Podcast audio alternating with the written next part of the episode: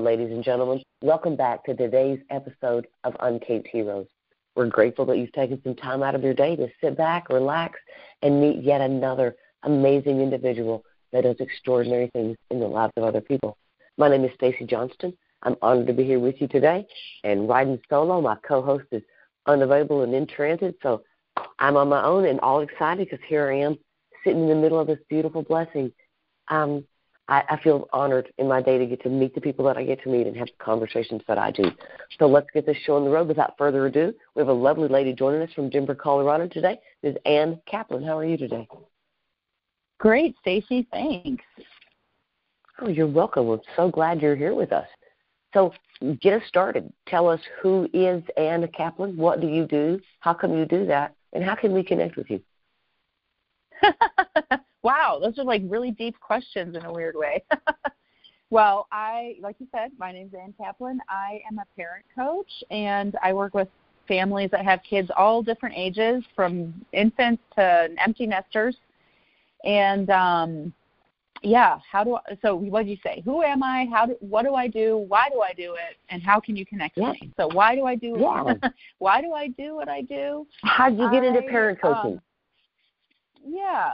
So um, I've worked with families for about 15 years now um, in different ways. I used to be a childbirth educator and a birth doula, but uh, you know, as my kids grew and my clients' kids grew, I found myself fielding more and more questions about parenting and also seeing so many parallels between the ideas that were really helpful in having good birth outcomes to also those exact same ideas applying to parenting those ideas of like surrender and advocacy and trust and things like that. And so my practice just kind of naturally transitioned into um, working with families around parenting instead of around birth. And at this point i've been doing that for six or seven years and mm-hmm. and I mm-hmm. love it. It's something I'm super passionate about. I have four kids of my own and I personally brought a lot of intention to my parenting when I had my first kid. I knew for sure I did not want to raise him the way that I was raised, but I didn't know a whole lot else what to do instead.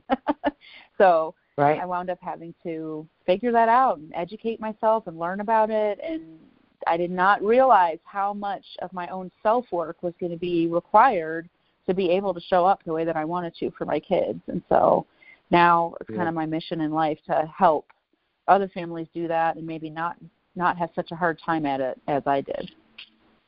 Oh, I think that's so beautiful. I spent about 12 years working as a family services specialist in the behavioral health field, mm-hmm. just really helping families figure out how to stay together and, and helping parents learn who who it was that lived in their house. You know, so many of them yeah. had really quality time with their children since they went to kindergarten. And uh right. there was a lot I spent a lot of time like do you know who this little twelve year old is that lives with you? And really kind of yeah. spending time getting to know each other. Yeah. Mm-hmm. So it's such an yeah. important thing. And I do you find that people are sometimes or is there do, do, do you see a stigma or is it getting less around reaching out for help around parenting? You know, it's interesting because you're you're onto something there. When I first started my practice, I did talk to a lot more parents who were feeling like, "Oh, it's embarrassing. I shouldn't need help. I I don't want anyone to know. There's something the matter with me. This is my kid and it's my responsibility. I should figure it out myself." But I will say like in the, the last year or so, I, I really haven't been hearing that as much at all from parents. And I think I think there is a big shift in our culture around these ideas of mental wellness and life skills and, you know, just reaching out for help and not feeling like you're supposed to figure it out all by yourself. Right. You know, I think I've really watched it happen in the last couple of years. In the last 2 mm-hmm. or three mm-hmm. years, I've really seen a difference. I think once families were shut down and in a position where mm-hmm. they had no options but to spend all day every day together. A lot of parents mm-hmm. how, you know, how many parents did you see go, how do you feed your children three times a day? And how do you do school? And I don't even know these little people. And it was so shocking to me how many parents had a difficult time spending that time with their children. It is, and, and I will say that was a big uh, surge in my business too, because I think I always say like the pandemic didn't create problems; it just revealed problems, and you know, we're able to, yeah, yeah, we were able to kind of white knuckle it around with our kids for um when before the pandemic, but you know, you just can't white knuckle it through an indefinite amount of time with no space and no breaks. You know, you're going to have to actually address those problems head on. Finally, you really are. You know, I've said over and over we're one of the only multiple sets of generations of people that ever got to live one of the euphemisms we've heard all our lives. I mean, how many times have you heard someone say, "Well, hindsight's twenty twenty? Right, mm-hmm. a million. And we actually got to mm-hmm. live twenty twenty. What do we learn? What's your hindsight from twenty twenty? Yeah, we got to live so many people going, you know what I've learned in the last couple of years, and it really, like you said, it brought such awareness to things that mm-hmm. people didn't talk about, right? And now That's there's right. all this space. There's all this space being provided for people to go. You know, it's okay to not be okay over here because we can all get better together. And I think that's also new. It's cool. It's a really cool thing to see how much space there's being provided for people to just get better. Mhm. I agree. And it's just a huge surge in like the demand for mental health care and things like that. And I mean, this is maybe one of the silver linings to that a whole chapter that we've all gone through. Yeah, absolutely. What we learned. We can just carry the things we learned in 2020 with us and live that hindsight. Mm-hmm. So many things, right? So many things will be wonderful. Yeah. Right. I love it. I love it. I love what you do. All right. So let me ask you a different question in a different realm.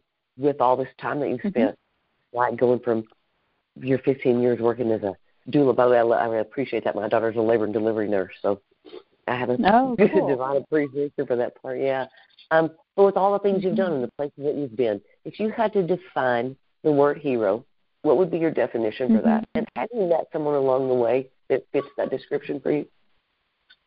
Yeah, I would say to me a hero is someone who um, you know, really lives with integrity and walks their talk that's one of my highest values just in my own personal life. And i think especially with the work i do with parents i see all the time that we we often have this idea or this commitment that we make of how we want to be as parents and how we want to serve our kids. But you mm-hmm. know it's easy to say and hard to do. And and it takes a lot of bravery and humility and slowing down and vulnerability to actually be able to walk that talk. And I will say that um well, I don't want to say that it's a rare thing because I obviously that's it's what I do every day. I help families do that. Um, but I think it's a rare thing to see somebody who just naturally manages to do that without without stumbling, without getting um, help. But to me, even getting help is something heroic because you know if, if that's your highest ideal, you're not going to let anything get in the way or stop you from from doing it. If that means you know i will figure this out. If that means i need to get help if that means i need to admit that i don't know what i'm doing and you know talk about right. you know the mistakes i've made and everything i i'm that's okay but i'm not going to give up on this because it's it's too important. Mm, beautiful. Beautiful definition. Who've you met along the way that fits that description for you well, I try to live that description myself. I don't know if I, if I could say that I'm a hero necessarily, but uh, oh, you're, you're probably more of a hero to more people than you think in the day. Maybe hmm. that's it. I I'll I'll give you that. That's a possibility. But I would say honestly, my clients, you know, a lot of my clients are just everyday run of the mill parents who just know that they're not really walking their talk and they really want to make sure that happens and they reach out to me and they eh, you know they're willing to actually put their money where their mouth is and their time where their mouth is and all that stuff. But i also have a lot of clients who've reached out to me because they've fallen on hard times in their parenting like they might have a court mandate to work with a parenting professional they might have um just come through a divorce or be working towards getting shared custody with their children and these parents um, have been through hell, and I watch them. You know, they could just be working with me because they have to, just to tick a box. But I've never actually had that experience with a parent. Even the ones who are quote unquote being forced to work with me, they they right. bring so much curiosity and integrity and intention and passion to their work and I just watch like you know not every parent will do that. You know, a parent might lose custody of their child and just be like, well, that's sad, and walk away. But these mm-hmm. parents are willing to you know move mountains to repair their relationships and show up differently and learn what they don't know and face what they mistakes they've made and i find it really heroic to watch them you know just really really work through everything to come out the other side better parents than than most people you meet probably mm, beautiful you know parenting I, I loved being a parent i had three kids of my own that i birthed and like twelve that i raised just because i got to i got that opportunity right i love them uh, it's my favorite job. I've done lots of things in my life, but being a mom is probably my favorite thing that I've ever done. I just uh-huh. enjoyed raising my children. Um, so, to, you know, when I, when I worked in in as a family services specialist, I so much gratitude. I would come home and say thank you for that not being the path we're walking. You know, right? So much gratitude. You you, you really get an appreciation. You do, but you mm-hmm. see parents. I mean, they don't come with an owner's manual, right? They don't come with an off switch mm-hmm. or an owner's manual or a pause button. They walk in and they're forever, and it's you can only bring to the table what you know. And if you didn't have a positive right. experience in, in your own raising, then you have very little of that to bring to the table. So it all becomes That's right. new There's knowledge. a big work.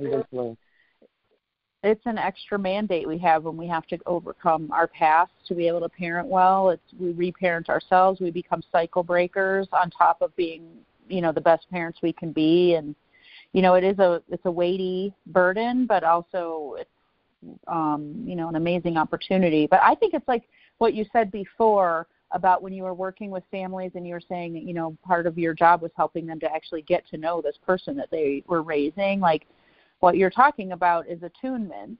And that's exactly right. when people say like, "Oh, kids don't come with an owner's manual." They don't, but they don't need one because they are their own owner's manual. If you actually attune to your child and pay attention to them and see who they really are, you don't need anything external to tell you how to parent them. They, they will show you the way. They're the owner's manual. Amen. They will. And it's the difference in, in watching your kids grow up and, and engaging with your children as they grow, helping them become what they're supposed to become, right? I mean, the grand overall design looked around one day and decided the world needed that one and gave you the opportunity to help raise it. There's a reason for that. That's right. Absolutely. You have everything you need. I was told I was told my parents like you don't have to try to be the best mom in the world. You just have to try to be the best mm-hmm. mom for your mm-hmm. Right. And even then kids. you'll certainly fall short, but it's not that's not a problem. It's okay. Human beings are made to be in relationships with other human beings, which means that we're designed to be able to thrive in relationships with flawed individuals and overcome mistakes and hardships and obstacles and you know a parent child relationship it's long it's a long long relationship there's going to absolutely be ups and downs through the arc of that that lifetime of that relationship and and mistakes and you're both are going to hurt each other and you're both make mistakes and and come back together again and, and none of that is a problem you know that's how yeah. system's designed Exactly. That's how it's supposed to work. And it does if you just let it so many times. So many times. Mm-hmm. Let me ask you another question. Along this journey, mm-hmm. is there a life lesson that you've learned that you think everybody ought to know? What's a life lesson you'd share? a life lesson.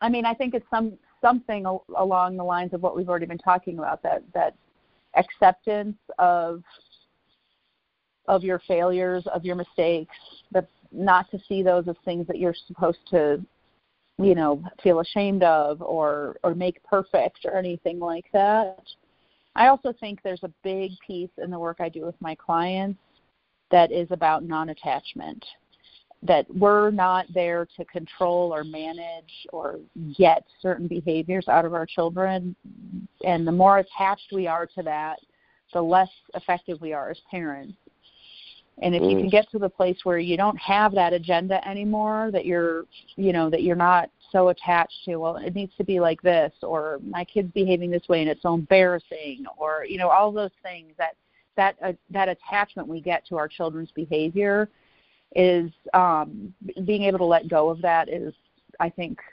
if you can do that you're 90% to perfection in parenting in my opinion wow That's that. What a great goal.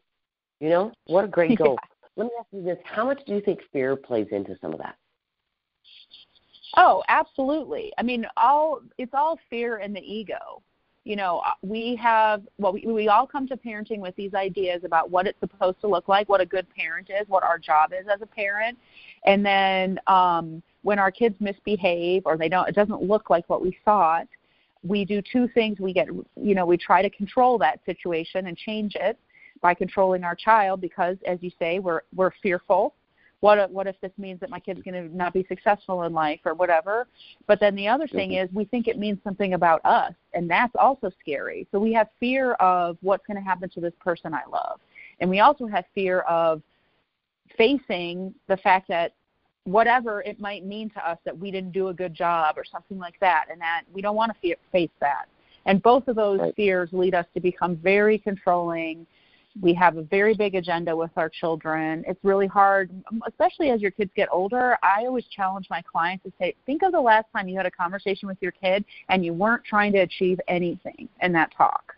You weren't trying to get mm. them to con- to do something or see something your way or teach them a life lesson. You weren't doing any of that. You were just being with them. And most parents have a really hard time thinking of that. You know, let's say your kid comes to you and says, "Oh, you know, so and so at school cheated on a test."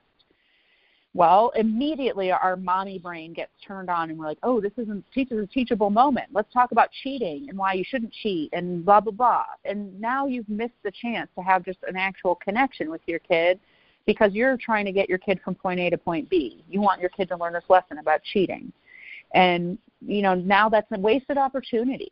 I mean, we think it's, oh, I'm taking advantage of this opportunity. But what's much more profound for children is a healthy attachment to their parents that is way more predictive of their success in life than the fact that their their parents drilled into them that you shouldn't cheat on a test. Amen. Just talk to them like a friend every once in a while. Mm-hmm. Be there with them. I love that. I love that concept. And it's so hard because I think we get caught up in in um society's regulations of this is what a parent ought to do and this is how you ought to act and this is you know you can't be their friend until they're 25 and so many of these things we think we have to live up to and it's an individual experience and exercise in mm-hmm. so many things. Just being with that person, just learning who they are, watching them become. Absolutely. You just have to look at it more as a relationship than as a job. yeah, yeah, exactly, exactly. No days off is a job, right? If it's an adventure every day, then you know, tell you what, are we going to learn today? What are we going to get to do today? I love it. I love watching. I love watching my children be parents. I have such a great time watching them be grown ups and be parents and watch how they parent and what they took forward. Yeah. You know, and what they adapted. I haven't gotten that experience yet, but I'm really looking forward to it. And I hope I'll do. I'll take all of my own advice and you know, and my own medicine, metal, you know, not offer my opinion and for and all those things. Uh, well, you know, good luck with that. You'll offer it every once in a while. I'm Just saying. But the cool thing I think about being a grandparent is you will. You'll throw it in there. Um, no, the cool thing I think about being a grandparent for me is that we get to wonder. You know, yeah. I, I've been through the science test and the reading log, and I've been through all those things with my kids and got them grown, and they're doing a great job. And I get to wonder. They get to worry about the science test. I get the fascination with bugs and bubbles and stars and we just get to play in that thing that fascinates them the very most. I'm not responsible for that other part. I think that's mm-hmm. one of the joys of being a grandparent is we get to we get to wonder. You know, I know that I was so busy trying to be a great mom when I was, you know, all my T's crossed and I's dotted and backpacks and you know oranges at soccer and whatever that I missed probably a lot of the wonder in their engagement in life. Yeah. My my mother and my mother in law both said that being a grandparent is like just the ultimate. It's ten times more fun than being a mom. Apparently, that's what I've heard. It's anyway. just different. it's just different. You know, it's not more love. It's just a different kind of love. It's uh, sure. I, I love. It's yeah, it's the coolest thing ever. So you'll get there one day, and it's worth the wait. It is worth the wait. Yeah. If you watch your children be great parents, you can pat yourself on the back. You did okay. Right?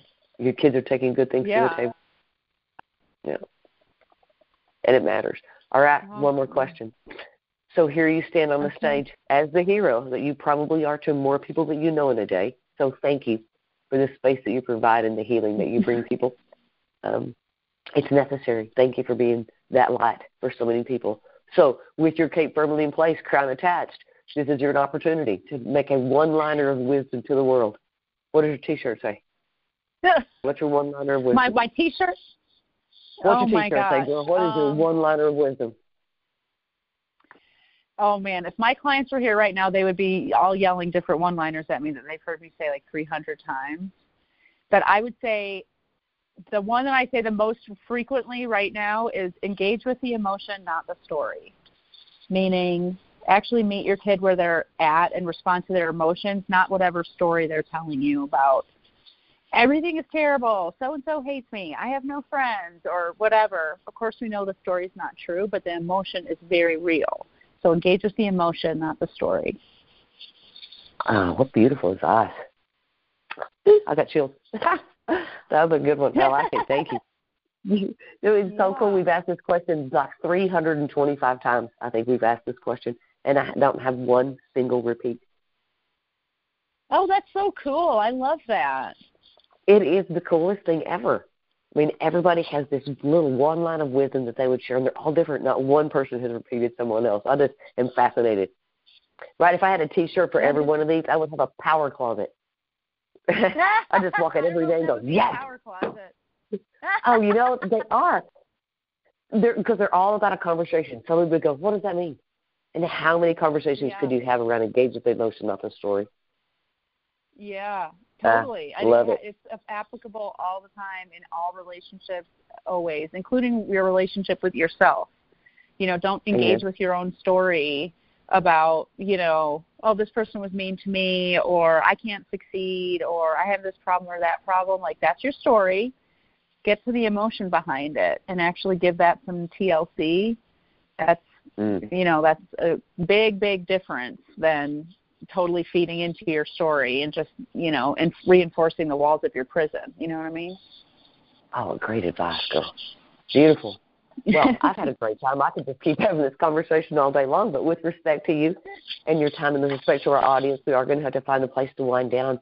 So i would like to start by saying thank you again for your time for your wisdom yeah. for what you do for the space you provide for joining me here today. It's been such a pleasure to get to know you and i would love to turn over the stage to you and let you close out our show. Give us the last 90 seconds. How would you like to leave our audience today? Oh, well, I guess first I'd leave you with ways to get in touch with me if you need to or want to. And then, um, yeah, just wish everybody well. So if you do want to get in touch with me, my website is annkaplanparentcoach.com. And you can also get my free guide to getting kids to listen the first time and that's a bit.ly link. It's at bit.ly slash kids who listen.